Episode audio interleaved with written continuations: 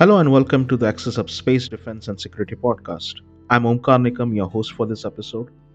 In this podcast, we explore the latest developments and trends in the fields of space exploration, defense technology and national security. Each episode features insightful interviews with experts and industry leaders who share their perspectives on a wide range of topics including the latest advances in satellite technology, space exploration missions, military defense strategies, cybersecurity and more. Whether you are a space enthusiast, a military professional, or someone interested in the latest innovation in technology and security, this podcast has something for you.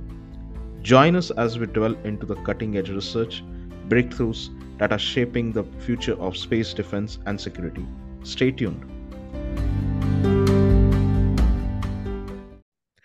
Yeah, that's an extensive perspective, I would say, because it is really needed, as you mentioned, that, it is not going off topic, but we needed this background to understand how the current conflict is unfolding and why Saudi Arabia is having the current stand.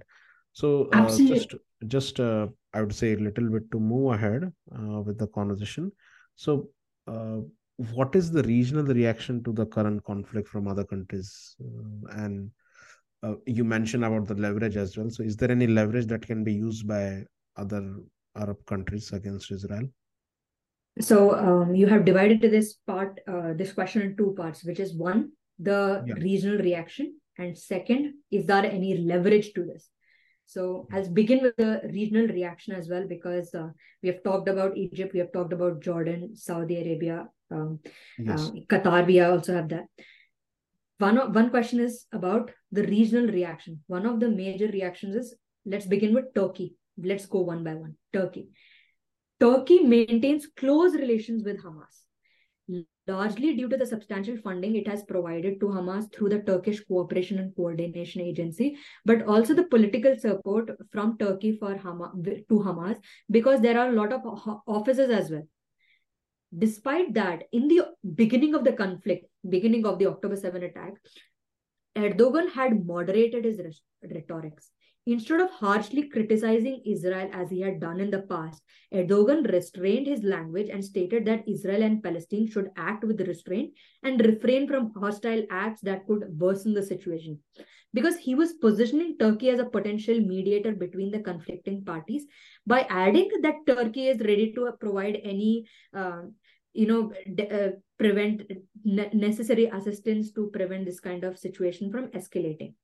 This was a major disappointment for Hamas, as they had expected more from Erdogan. They had expected more from the leader of Turkey, because there is a history as to why Erdogan has controlled his rhetoric and was testing the waters with the situation as it unfolded, similar to that of Saudi Arabia.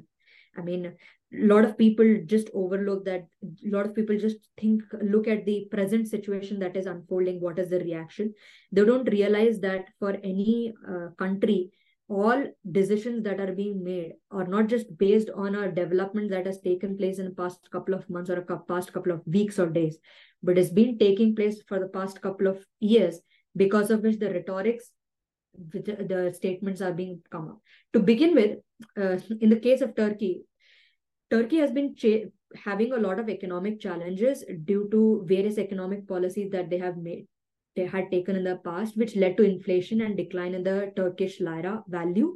And additionally, they were having internal issues with regards to the Syrian refugee crisis, which further escalated their socioeconomic conditions in the country. In the backdrop of these challenges, you had the G20 summit that was held in New Delhi in September, where there was the announcement of the IMAC project, which is the India, Middle East, and European Economic Corridor. This project aimed to enhance the transportation and communication links between Europe and Asia through rail and shipping networks, and it was considered as a countermeasure to Belt and Road Initiative, the BRI project of China. This project was opposed by Erdogan because the entire IMAC project was supposed to go through UAE, Saudi Arabia, Jordan, Israel, and then to go Greece. And thereby it completely bypassed the Turkey. Despite Turkey being traditionally viewed as a critical junction between Asia and Europe. Moreover, Turkey is geographically much more suitable option as compared to Greece, if you look at the world map. Alongside that, this economic project, the IMAC project that was there, completely altered the economic and maritime dynamics of the region. And that is the reason why initially Erdogan was restraining his rhetorics as his effort to positioning Turkey as a mediator after he had failed to do so in the Russia-Ukraine war, and as a broader strategy of showcasing Turkey as a major power in the Middle East project. Moreover, Turkey had restored its diplomatic ties with Israel in 2022 only, by exchange of ambassadors also taken place. And that decision was also taken place because Turkey was diplomatically isolated in the region, and re-establishment of relations with Israel was a strategic way of bolstering its economy through various investments and everything. That was one step at a time kind of a decision that was being made in terms of foreign policy decision. Now, with the announcement of the IMAC project, the diplomatic relation that they had made became even more critical, as it opened opportunities for negotiations with Israel with regards to Turkey being included in the IMAC project, which would create, because not only that, good relations with Israel would mean that they would be able to generate a goodwill for Ankara with Washington as well, and improve its standing in East Mediterranean. This brings us to another factor, which is the East Mediterranean, because Turkey is having maritime interest in the region with regards to the natural gas and everything. And that is the reason why Turkey had involved in the Libyan civil war as well. And it had supported GNA, which is a government of national accord, because Turkey was considering that all the other countries that are already involved in the Libyan civil war are against its regional interest, and it were challenging its maritime boundary and energy exploration rights in the region.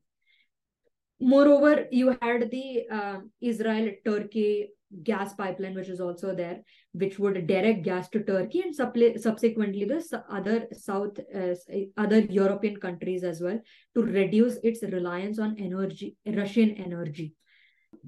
All of these factors have a critical role as to why there was restrained, measured statements that were coming from. Moreover, you had Erdogan, who met Netanyahu at the sidelines of the UN General Assembly meeting in New York. The relations had been, restoration of ties was in 2022. The meeting between Erdogan and Netanyahu could have taken place that time as well, because there were a lot of diplomatic movement as well that was taking place between the two countries after that. But this took place only at the sidelines of the meeting in New York, was because that meeting took place after the project was announced in Delhi, suggesting that that meeting would have been, look, how about you also include Turkey? We have the geographical positioning as well. We connect Europe and Asia for decades. And we also have this Bosphorus Strait, which again plays a critical role in the maritime industry. So it's not just one or two, but many factors that have influenced a measured response from Turkey after the Al-Aqsa floods attack on October 7th. However, as the conflict progressed, Erdogan's rhetorics again changed against Israel and intensified due to strong public support in Turkey for the Palestinian cause. This shift was significant because Turkey's close relations with Hamas and hosting Hamas officers, there were growing dissatisfaction among the public regarding the government's stance on the conflict. The public sentiment in Turkey was very vocal in criticizing the leadership for not supporting the Palestinian cause, particularly in light of the humanitarian crisis that started rising in Gaza due to the ground offensive. Moreover, there was, these developments are particularly relevant as well in regards to the upcoming elections as well in Turkey, because even though Erdogan has won the presidential election this year, you are having other elections that are coming through, and there were reports by Politico in the earlier stages when Erdogan was still having this presidential elections in Turkey, that Biden would cooperate with whoever wins the presidency in Turkey. whoever wins was in quotation marks. So all of this public sentiment and the political climate, Erdogan's statements eventually evolved. He began to condemn Israel's actions and started referring to them as collective punishment, and said, even went on to the extent by saying, Hamas is not a terrorist organization, but rather a group of fighters, and labeled Israel as a terrorist state. And he also emphasized for the need for an independent, sovereign Palestinian state in Gaza, which was a remarkable shift from his earliest position of a measured rhetoric, because he also went of the public pressure. Erdogan went one step ahead. He just not criticized Israel after the ground offensive, but he also started criticizing the United States for having that unwavering support for the conflict and refusing to meet Anthony Blinken, because Anthony Blinken had visited Turkey and he was going there to meet Erdogan only. But Erdogan decided not to meet him, and he was busy sipping tea somewhere in the scenic highlands.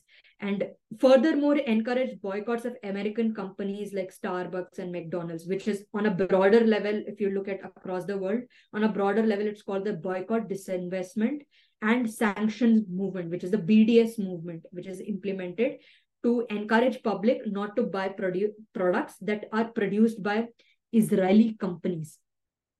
So this stance is critical to appeal to Erdogan's voter base, which is brought him into presidency, because they are very conservative and view Hamas as a legitimate Palestinian actor, and they hold favorable views towards the Muslim Brotherhood in the region, and again, Hamas is the Palestinian branch of the Muslim Brotherhood. So given the multitude challenges that Turkey is facing, including the economic challenges and everything, Erdogan's emphasis on Palestinian cause can be seen as a strategic move, because it is important for Erdogan to emphasize on the Palestinian cause to attract its voter base and use it as a diversion from the internal issues that are taking place right now in the country. Moreover, it is important to realize and recognize that Turkey, in comparison to other Arab countries and Arab Muslim countries, it is much more liberal. Obviously, it is open to argument, but the political system in Turkey allows for space and for public outcry and public sentiments to be expressed regarding major political developments. You have elections taking place, etc. So that is why the Turkish public dissatisfaction with the government's initial response has led to a major shift in the rhetorics over time. Such changes in foreign policies are not just merely symbolic. They are very influenced by the nation's internal and external political and economic dynamics. Even in international relations, forming alliances is crucial, but it may not, even if it's not personally favored. And one needs to realize that a country is not run in emotions. It's run on the alliances that you have. It's run on the economic situation that you have. But the political situation and the military situation also has to be taken into consideration. So this was a calculated move that, despite having the relationship with Israel, having strategic move, it's not out of sympathy for Palestine. It's more about Palestinians, Turkey's national interest, because of which Erdogan has to make that statement, despite having good relations with Israel. Now, coming to other countries as well, you have the United Arab Emirates, you have Bahrain. They have also having mixed reactions, because in the initial stages, you had UAE president who condemned the Hamas attack, and he mentioned, quote, appalled by the reports that Israeli civilians have been abducted as hostages from their home. Then you had a foreign ministry coming up and saying that we have sincere condolences to all the victims of the recent crisis, and etc. But alongside these kind of statements, the UAE went on to make $20 million humanitarian aid to Palestinians that was to the United Nations Relief and Work Agency for Palestinian refugees in the Near East. They went on to build field hospitals for the Palestinian civilians. Moreover, you have Bahrain as well, which is, again, it has normalized ties with Israel in 2020, along with United Arab Emirates. And even in the initial stages, it had a restrained rhetoric, but as the situation unfolded in Israel, they are also starting attacking the Israel. They have also started standing for the Palestinian cause, calling the situation in Gaza as intolerable in a recent statement that was made by Prince of Bahrain in the IISS Manama dialogue. That is also there. So also Bahrain also has to take into consideration that it has a significant Shia population, and it has time and accused Iran for meddling in Bahrain's internal affairs and creating unrest among the people against the Bahrain's Sunni minority. So you have the normalization of ties with Israel as well, but Bahrain also has been forced to navigate a delicate and a diplomatic political situation, because he has to not only have to balance the public anger that is there, but they also have to maintain the political relations that is being there. And this underscores the major aspect that has been overlooked time and again. You know, from when you look at it from various parts of the world, the primary analysis was that Arab countries will completely come out in support for the Palestinian cause. But there has been a shift. There has been a remarkable shift that this would not have, if had this situation unfolded about 20 or 30 years ago, the kind of reactions, the kind of mixed response we are seeing with regards to restrained rhetorics, measured statements that are coming from policymakers would have not come. They would have completely went ahead and supported Palestine, the Palestinian people and Gaza as much as possible, and gone against Israel and even United States. But there have been a recent geopolitical development that have taken place with the normalization of ties with Israel. And why I'm stating this time and again is that there's a huge difference between how Arab policymakers are viewing the situation and how the general public is viewing the situation. Because it's not just the Arab world, but also across the Muslims across the world. One needs to understand that there may be a conflict that can take place in Syria, a conflict in Sudan or Yemen. There may be regional tensions between the Arab countries and Iran. But when it comes to the Palestinian cause, the entire Islamic world unites. And that is the reason why it's not just Saudi Arabia, it's not just the United Arab Emirates, Bahrain or Turkey or Egypt or Jordan. All of them, despite supporting Israel in the private meetings, they are reeling under public pressure, the public opinion, and that is the reason why there is an entire change in the rhetorics and the statements that are coming through. All of this development is not taking place in a changed vacuum. The rhetorics have also changed because of the public pressure that is taking place on the social media. You have the pro-Palestinian protests that are taking place, be it in Tunisia, Lebanon, Jordan, Bahrain, or Egypt. And it's not just limited to the Arab countries or the Middle East. There have been pro-Palestinian movement protests taking place across the world because people are sharing and liking and commenting on the post. They're posting photographs and videos about the situation that is taking place, that the situation that is unfolding in Gaza. So that is the reason why they have to think about the Palestinian people as well, and they have to think about the public opinion as well that is there. And they have to make statements that they are standing with the Palestinian, their brothers and sisters, despite having completely different communications that are taking place in private. Now, why I'm stating this time and again, because there is a leverage that not just Saudi Arabia, all the Arab countries have. In fact, the second part of the question that you are asked, is there any leverage that they can be exerted? There are several leverages that can be used. Let's talk about the Arab League and the Organization of Islamic Cooperation meeting that was to take place in response to the war. Initially, the meetings were planned separately, but due to the lack of consensus among the Arab states on a unified statement or response to the war, they eventually had to merge that meeting. This entire event itself shows that there is a different position and interest among the Arab nation.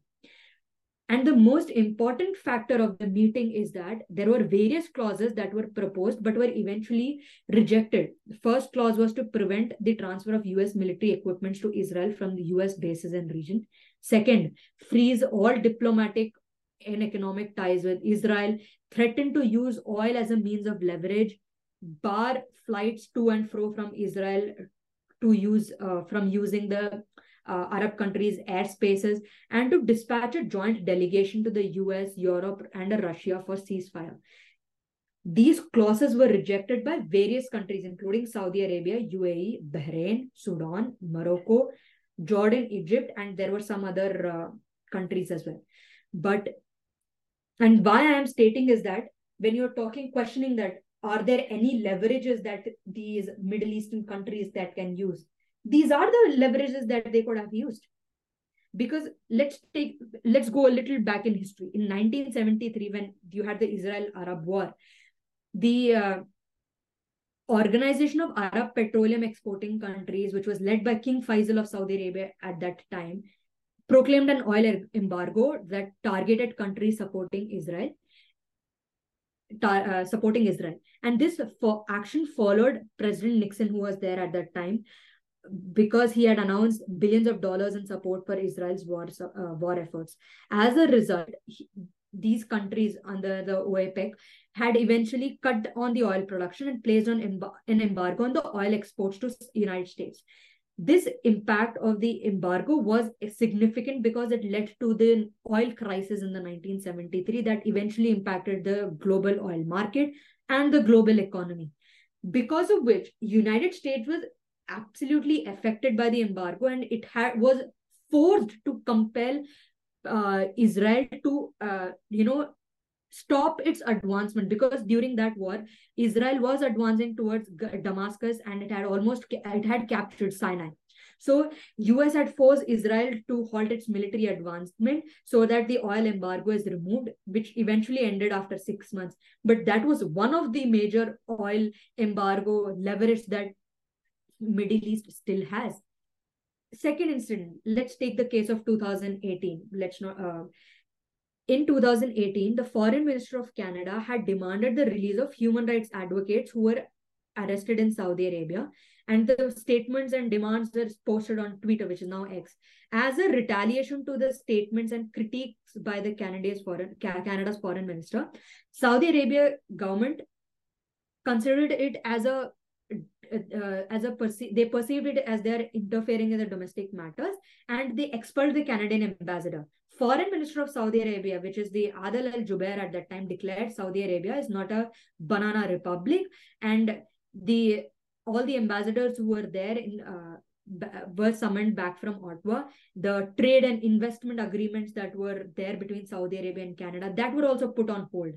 Moreover, flights were also halted between the two countries, and there are a lot of students and medical patients in Canada that were withdrawn because they wanted to make sure that any asset or investment that is being there to Canada is diverted somewhere else. It was only in May 2023 that they eventually announced the restoration of the diplomatic relations. Again, then you had the 2022 when the oil prices were still high after the COVID-19. And that is the reason why in July 2022, Biden had gone on a tour to Saudi Arabia. And this was the time when in his election campaigns, he had called the Crown Prince Mohammed bin Salman as a pariah for the death of Jamal Khashoggi. He even went to the extent that he stated in a meeting that there were reports that he had suggested to Prince Mohammed bin Salman that he held him completely personally responsible for the killing of Jamal Khashoggi. And this was a very low time at the US and Middle East allies' foreign policy, because even Saudi Arabia and UAE leaders had refused to take calls from Biden. In retaliation to the statement that was made by Biden, Mohammed bin Salman retaliated and confronted him and said, Shireen Abu Alaq, who was killed by Israeli snipers, she was a Palestinian journalist of American citizenship. He went on to say, you have not resolved this case. How can you call about the human rights crisis on Saudi Arabia? In fact, Adel Al-Jubeir, who is the Saudi Arabia foreign minister, he stated that the crown prince had told Biden that you should not impose American beliefs and values on other countries. And look at the kind of backfiring it has taken place in Afghanistan and Iraq. So this, after the meeting had ended, rather than, the meeting was primarily for increasing the global oil supply. But rather than increasing it, that OPEC, which was led by Saudi Arabia and Russia, they eventually reduced the oil supply. They cut down the oil production by 2 million barrels per day, and which resulted in reduction in oil supply, increased the global oil prices, and led to a huge impact because President Biden was on the verge of having the midterm elections during that year. The meeting took place in July. The midterm elections were in November. So it hurt the Democratic Party in the US a lot. This is the case of the Saudi Arabia. Let's take the case of Turkey as well. You have Turkey and US had various relationship issues with regards to US supporting the YPG, which is considered as a terrorist organization in Turkey. Then there was some extradition of one of the critical political figure in Turkey who was accused of orchestrating the failed coup in 2016 against Erdogan. Then, so these were two of the major factors because of which there were state, and then there was again an issue with regards to some security deal that was to take place between Turkey and US, and US was reluctant to do that. There was major hurdles with regards to it. So in response to the kind of response between US and Turkey, Turkey went ahead and purchased S-400 missile systems from Russia, despite being a NATO ally. And moreover, in the recent times after the Russia-Ukraine war, you had the Sweden and Finland asking for NATO membership. Turkey being a NATO ally, Erdogan halted the process and eventually delayed that process to a huge extent, because in exchange, during a closed-door negotiation, Turkey was able to purchase F-16 fighter jets as a compensation for its exclusion from the F-35 program that was there because they had purchased the S-400 missiles. And there is also a prospect for visa-free travel to the European Schengen areas. So all of this to conclude, there have been major developments, political developments in the past, since 1973 to this day, where all Arab countries have had some or the other kind of leverage, but they are using these leverage only for their economic and political influence. They are choosing not to exercise this leverage in favor of the Palestinian cause. This indicates a shift in the priorities, where maintaining normalized relations with Israel, normalizing ties with Israel in future, in the case of Saudi Arabia, having good cordial relations with the United States has become much more important than the situation that is taking place in Gaza. So the current situation, Palestinian cause is not at the forefront of the foreign policy. Some may argue that this perspective is completely not taken into consideration the complexities of this issue. But look at the recent developments that have taken place. Had there not been public pressure, the rhetorics that we have seen changing in the past few days wouldn't have happened. All the Middle Eastern countries would have still hold on to that restrained and measured rhetorics. So from a military, economic, political aspect, there are leverages. They are not ready to use it. And they are only ready to use it when it comes to their own national interest, that as we have seen, because I've just stated a few examples. There are a lot of examples as well, a lot of instances and incidents that have taken place in the past where leverages have been used. Okay. And, you know, as we spoke about the Arab countries as well, so I'm also a little bit interested on the Western perspective. So what is the Western position to this conflict as it continues, I would say, not continuously, just continues to provide support to Israel? And we have seen here in Europe as well, you know, there has been a lot of pressure from the government. So somewhere we saw statements, few of the statements from the European nations coming in that they would like to have a ceasefire, but it was after the pressure. So in that perspective, what are your thoughts on the Western position, as well as how Israeli society also looks at this war and, you know, in a general terms? Let's begin with the Western perspective, Western reaction to this conflict. I'll focus on two places, which is European Union and the United States. I'll begin with the United States. Now, the United States support for Israel is because of a lot of political, strategic and religious reasons, because it was former US President Truman who was the first world leader to recognize Israel when it was created in 1948. Then there were, apart from a lot of strategic reasons as well to support Israel, but apart from that, there is other history, which is a biblical history, along with the historical and ideological connection, because it has been exemplified time and again, because you had, when the attack took place on October 7th, it was Anthony Blinken who first went to visit Israel, and he said, I come before you not as not only as the US State Secretary, but also as a Jew.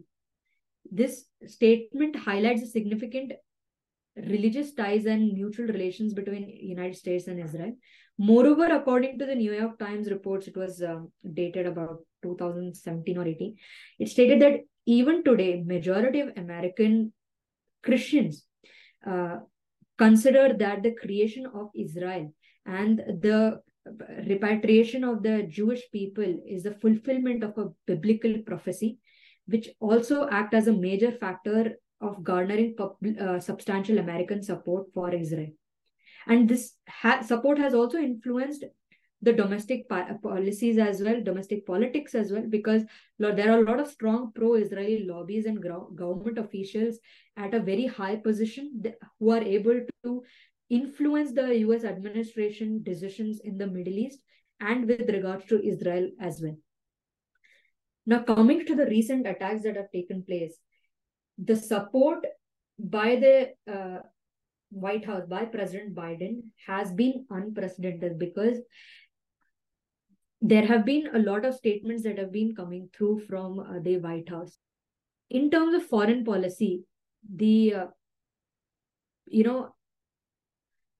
not going to talk much about history, but in terms of the current situation, where you had United States is a primary ally for Israel, and in the initial stages of the war, up until 2 weeks ago, you had White House spokesperson John Kirby publicly stating that a ceasefire at this time would primarily benefit Hamas and that the US is not setting any red lines.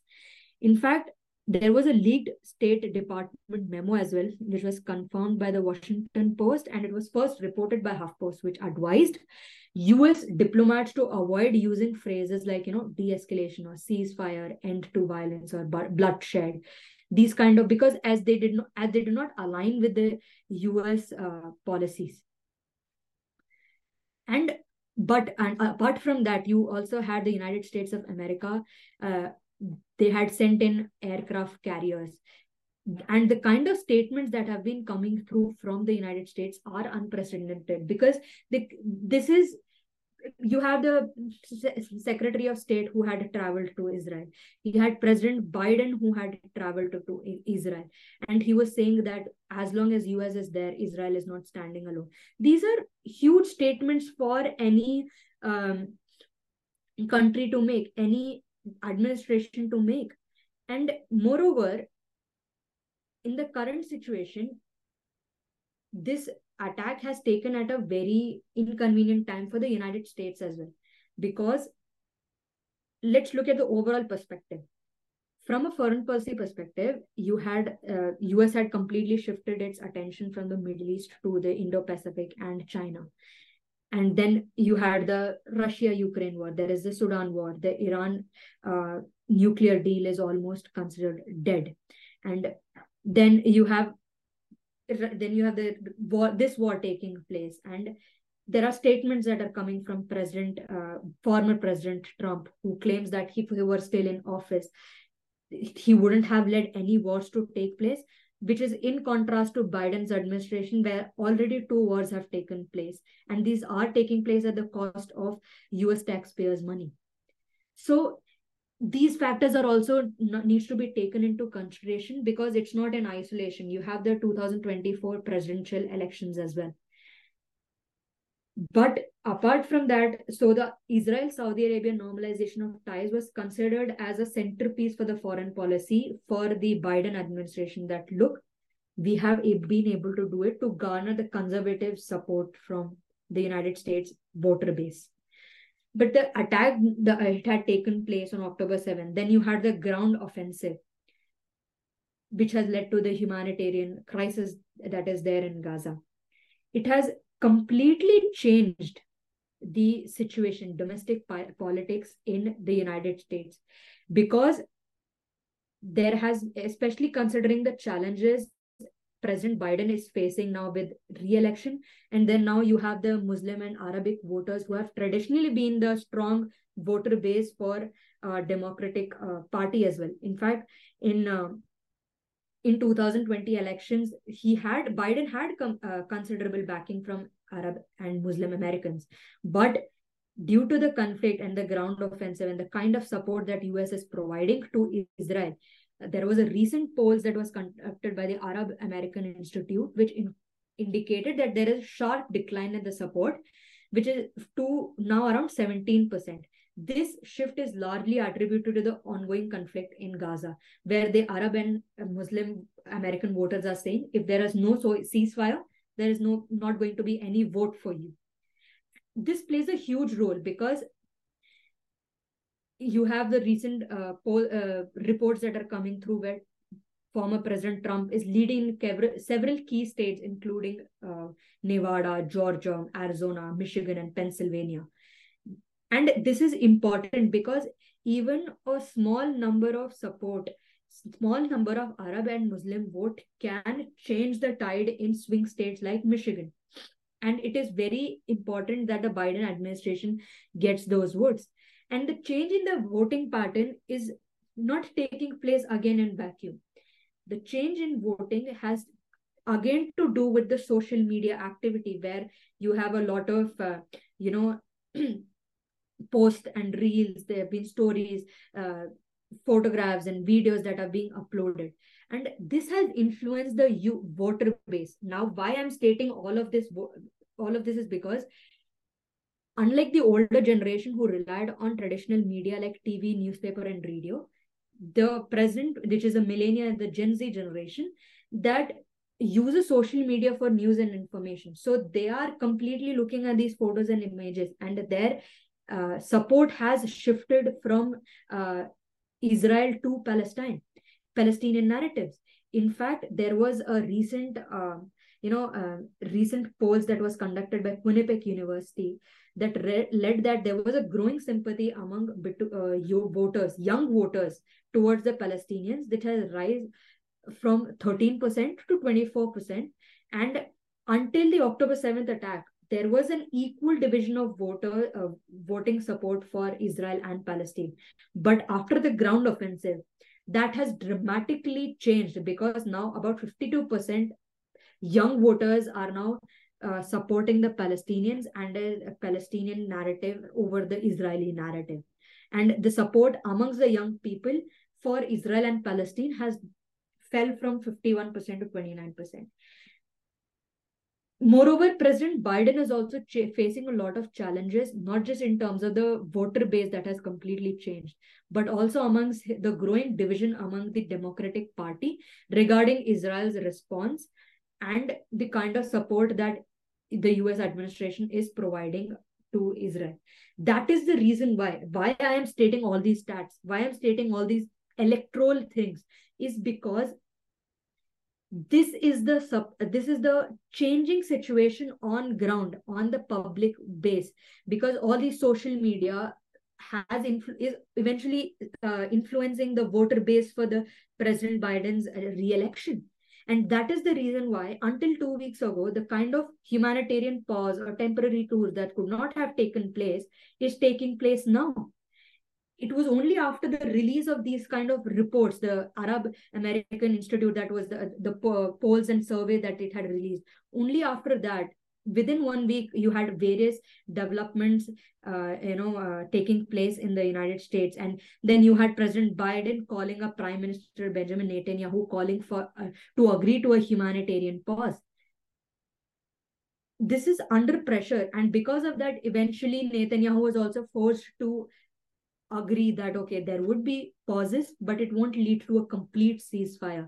This underscores the complex situation where the external factors, the foreign policy factors, are also influencing the internal situation in the country.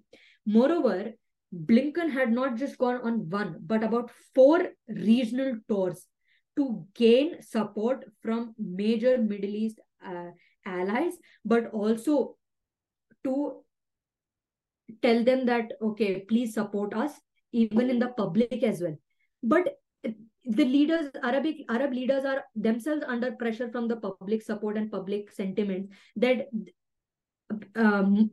Anthony Blinken faced encounter and resistance from the leaders when he had gone to these meetings. And Turkey is one of the example where Erdogan was not even ready to meet him.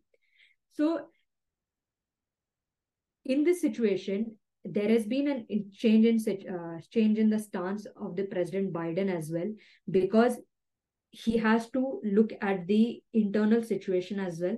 And the window of opportunity for calling for a pause, calling for a ceasefire, making sure that the complete shift of the voter base is not taking place to such an extent that it's going to impact the elections himself, where he's not re-elected again.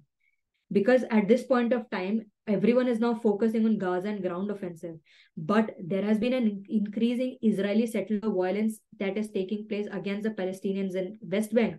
And that is the reason why the United States, for the first time, had to come forward and say that they're considering individual sanctions on Israeli settlers. This was again to appease, the voter base that, okay, see, we are talking about it. We are making some decisions about it. We are looking after it. And also, right before an election, you can't have such a fluid situation regarding the voters and the demography and ethnicities that are going to vote you or are going to vote against you. And that is the reason why even Anthony Blinken had to call Qatar and tell them that, okay, you're controlling Al Jazeera, which is the media house, and it's showing Israel in a negative light. You need to reel them in, because it's resulting in anti-Israeli sentiments that is influencing the situation in public in US, and that is impacting our vote bank. From that perspective, the West, with regards to the United States, the sentiment, the positions that United States also had in the beginning, which is unwavering support for Israel, has completely changed now. From calling Netanyahu for a humanitarian pause to having this temporary pause, which was extended for such a long time, which is a huge thing. This has shown that it's not just the Arab leaders who are under pressure, but it is also White House administration that is absolutely under pressure, which was right before the upcoming 2024 presidential elections. And this situation, how White House maneuvers through this political situation, is going to be a key test, foreign policy test, for Biden. Coming to the second part, which is the European Union. The European Parliament had condemned the released a statement that they condemned the Hamas's attack, but also expressed serious concern for humanitarian this situation in Gaza, which underscores that there are a lot of developments that are taking place in the European Union as well, because it's a bloc comprising of various countries. And a response from the European Union is very important because it plays a huge role, because it is also the largest donor for the Palestinian aid. And despite having that kind of a leverage, because there is an internal division between the states as well, the bloc as well, they are not able to play a significant role in influencing the situation in this conflict. So let's take the example, you have Oliver Verhel, who is the European Commissioner for Neighborhood and Enlargement. That is the designation that he has. After the October 7th attack, he suspended about $728 million of development aid to Palestinians and stated that it's under review. Later, that decision was reversed, and EU later came out and said that they would be reviewing payments to ensure that they're not being misused. Why? Because you had Spain, you had Ireland and Luxembourg and various countries that had criticized EU for punishing all the Palestinians for an attack that was launched by Hamas, and eventually, that has eventually impacted the Israeli society as well, because there were about 1,200 civilian casualties in the Israeli society on October 7th attack. Meanwhile, on the other hand, you had this statement like that, then it was taken back and they said that it's not going to be misused. You have the European Commission, the European Parliament, which is hosting Israeli flags outside their headquarters. Then you have Spain's foreign minister and Spain's other social rights minister who had accused Israel of carrying out planned genocide, calling out Israel for having collective punishment on Palestinians, saying that we should not confuse Hamas with the Palestinian people, and said also targeted the United States and European Union because they're supporting Israel's policy of apartheid and occupation. And why I'm specifically mentioning these statements is because these statements are in strong contrast to the stance that has been taken by Ursula von der Leyen, who is the European Commission president. Because the stance that has been taken by her is perceived very pro-Israel, because this was the approach that von der Leyen had taken highlighted because she traveled to Israel as well to express solidarity, especially after the attack on October 7th. During that event, she had called for the release of hostages, and that was a move that was set by, the visit itself was under heavy criticism because it was considered that, okay, you are talking about the Israeli society, Israeli people, you are not talking about the Palestinian casualties that is increasing due to the ground offensive. And the extent of criticism was evident because you had staff members, about 800 staff members of the European Union, who wrote a letter to von der Leyen protesting that you should have a balanced approach to it. And if you're looking at the Israeli civilians, you should also look at the Palestinian civilians who are dying at a huge, who are having such a huge casualties because of the ground offensive.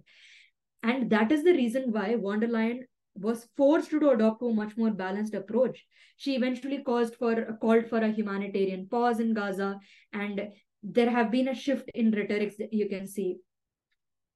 And this also underscores that, again, why I'm saying this time and again is because you have Spanish ministers saying like that, you have Ursula von der Leyen speaking like this, then you have countries like France, who are calling for complete immediate ceasefire, and then you have Germany who is playing a critical role in international politics, but they are having the pro-Israeli stance because of the kind of history that they have had with Israel and Jews back in the Holocaust during the World War II.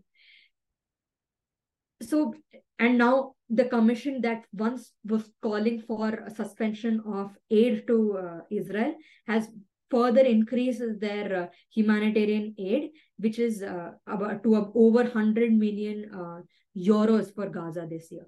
So in this case as well, European Union and US have taken into consideration the public sentiment, the public outcry, and they are having different perspectives amongst themselves. So it's not a united bloc. That's the reason why they are not able to take a significant step and involvement in the current conflict. Everyone is talking about, Western perspective and what is the response by the Middle Eastern countries about the current conflict. But also, one also needs to focus on the Israeli society as well. Now, in the past year, Israel has been in the news for various reasons, be it the judicial reforms, be it the recent elections that took place in 2022, where Benjamin Netanyahu was elected. And most importantly, Israel and Saudi Arabia normalization of ties. In fact, in September 2023, in the United Nations General Assembly meeting that took place in New York, Benjamin Netanyahu was holding the map of Middle East, and where he had completely wiped off Gaza and West Bank, and he was focusing on how they're going to normalize ties, and that is a political and security economic development in the region, and which is a huge significant move ahead for the Middle East politics, and because it's considered as one of the greatest deals since Cold War, etc. And at this point, Palestinians felt betrayed, because no one was talking about the Palestinian cause or the Israel-Palestinian solution. That was not in the news at all. And moreover, Benjamin Netanyahu's policy was that he was engaging more with Hamas by stating that they are transferring funds to Gaza so as to maintain separation between the Palestinian Authority in West Bank and Hamas in Gaza, so as to prevent the establishment of a Palestinian state and having that conversation about the two-state solution in the first place. He also there were also more work visas that were granted to Palestinians from Gaza to work in Israel that increased the income for workers, which allowed Hamas to increase its tax revenue. This situation eventually backfired, because while Netanyahu was trying to have this divide and rule policy, he should have realized that the Palestinian Authority is still agreeing to talk about the two-state solution, whereas Hamas has historically advocated for the destruction of the state of Israel and Jews, and it's a part of the charter. So this strategy completely backfired when the attack took place on October 7th, which is unprecedented, because since 1973 Arab-Israeli war, even in the 1973 Arab-Israeli war, Egypt and Syria were only able to breach the borders in Sinai and Golan Heights respectively. But in this attack, Palestinian factions were able, Hamas was able to capture Israeli territories, and it led to the highest number of casualties in Israeli society since Holocaust. So look at it from Prime Minister's Benjamin Netanyahu's perspective. He was nicknamed Mr. Security during his campaign that brought him into the office, and he has always focused on the security aspect of Israel. But at a time, and this attack took place at a time when the Palestinian cause was dying. The Palestinian cause, no one's talking about the Palestinian two-state solution. Arab countries who were supposed to stand by the Palestinian brothers and sisters, had been normalizing ties or were in the verge of normalizing ties with Israel.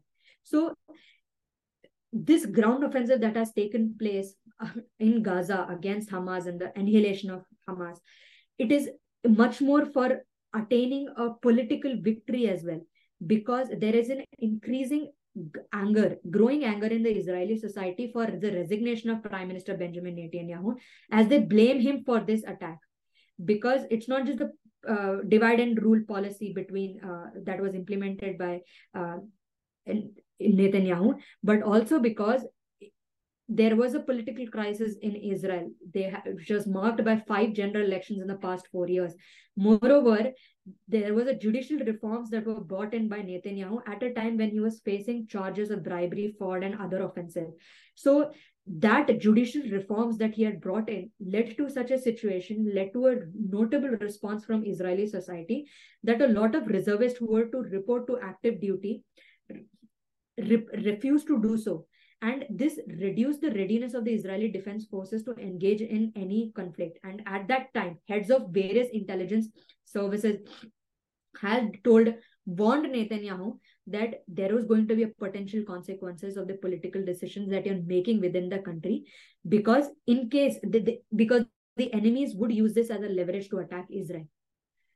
Alongside that, when Netanyahu was confronted, he should take the responsibility whether for the attack, or at least whether there were prior warnings or not. He declined to refuse to provide any direct answer, and rather there's a growing criticism because he also blamed other Israeli intelligence officers and departments for the intelligence failure, despite everyone taking the blame. And this is significant because there has been an increasing protest across Israel. And moreover, additionally, this is very significant because this is being led by the families of the hostages. And it is showing a growing discontent in the society that you are putting the political and military strategies over the hostage situation and everything. In fact, as per polls, 80% of the Israelis believe that the prime minister should be held personally responsible for the security failure. And let me remind you that after the Yom Kippur War, Golda Meir, who was the prime minister, had resigned. And this attack that took place on October 7th has led to the highest casualties. And this attack also took place coincidentally one day after the 50th anniversary of the Yom Kippur War. So it doesn't matter what Prime Minister Benjamin Netanyahu, the longest serving Prime Minister of Israel, has done in the past. It doesn't matter what kind of security guarantee he has provided for Israeli society. It doesn't matter what kind of political life he has had. But his entire legacy is now going to be based on and how it's going to be judged on how he's going to deal with this situation. Okay, I think we are now at the end of the podcast, as we have provided extensive perspective on all these issues, but still I would like to say that, of course, this is a very long-term conflict that has been going on for decades, and it's deep-rooted in history as well. And of course we shouldn't even expect immediate solution. If there is a solution, of course gradually it can take place, but from your perspective, how do you expect the situation to end and possibly have some or the other long-term solution in the near future? When we're discussing about the Palestinian cause, the Israel-Palestine conflict, it's crucial to understand the complexities behind the origins of the conflict, because everyone, when we are talking in the media, when we are reading, everyone is focusing on the timeline that began in 1948 after the creation of the state of Israel. But the roots of this conflict stretches back to centuries, even millennia, because on one side you have Jews who are claiming their right to the land, while on the other hand you have the Palestinians who assert their right to the same land. Now, I don't want to dwell deeply into this topic because I'll be honest, I do not have that much of knowledge, the biblical knowledge, the religious history of the conflict. And there are a lot of people who have dedicated their lives to understanding this conflict and understanding the historical Palestinian and the Jewish narrative, as well as the religious aspect that determines the legitimate claims to this territory. But so the attack that took place on October 7th, it was not just like the attack has taken place. It is from a broader perspective you have to take into consideration.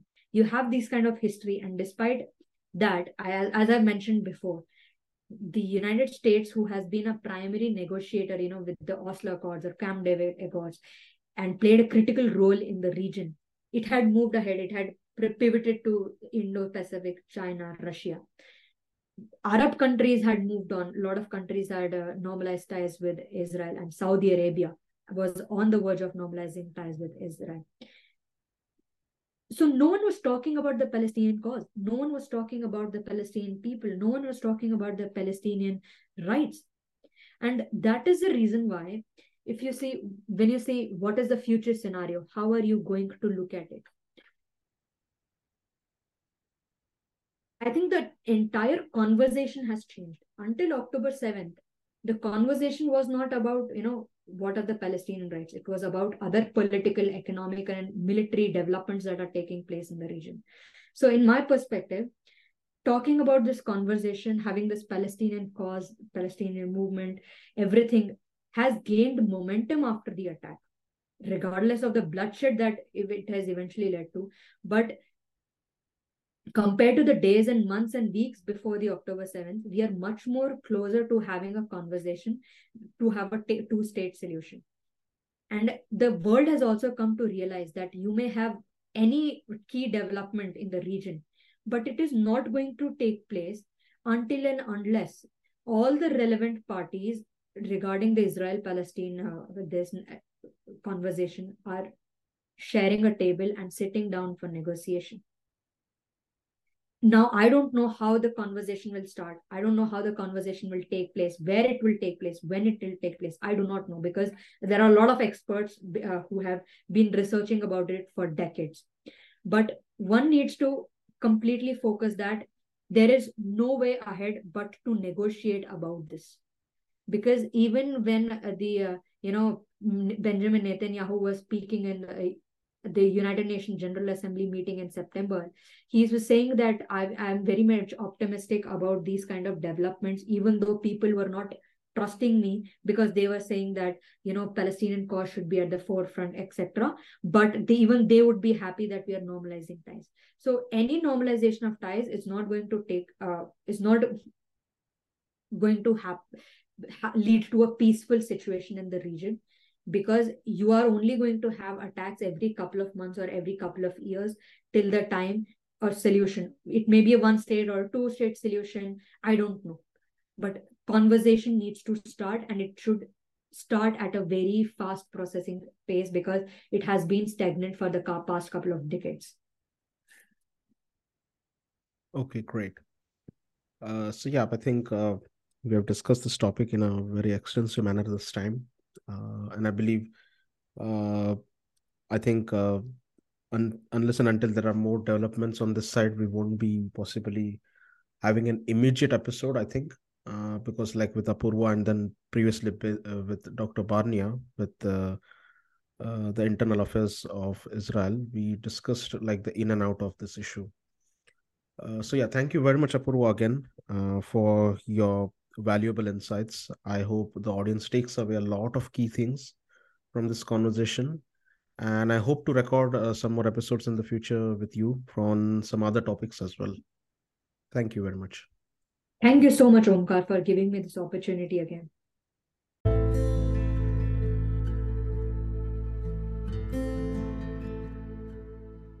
Thank you for listening to this episode. If you find our podcast insightful, then please like, share, and subscribe. See you in the next episode. Thank you.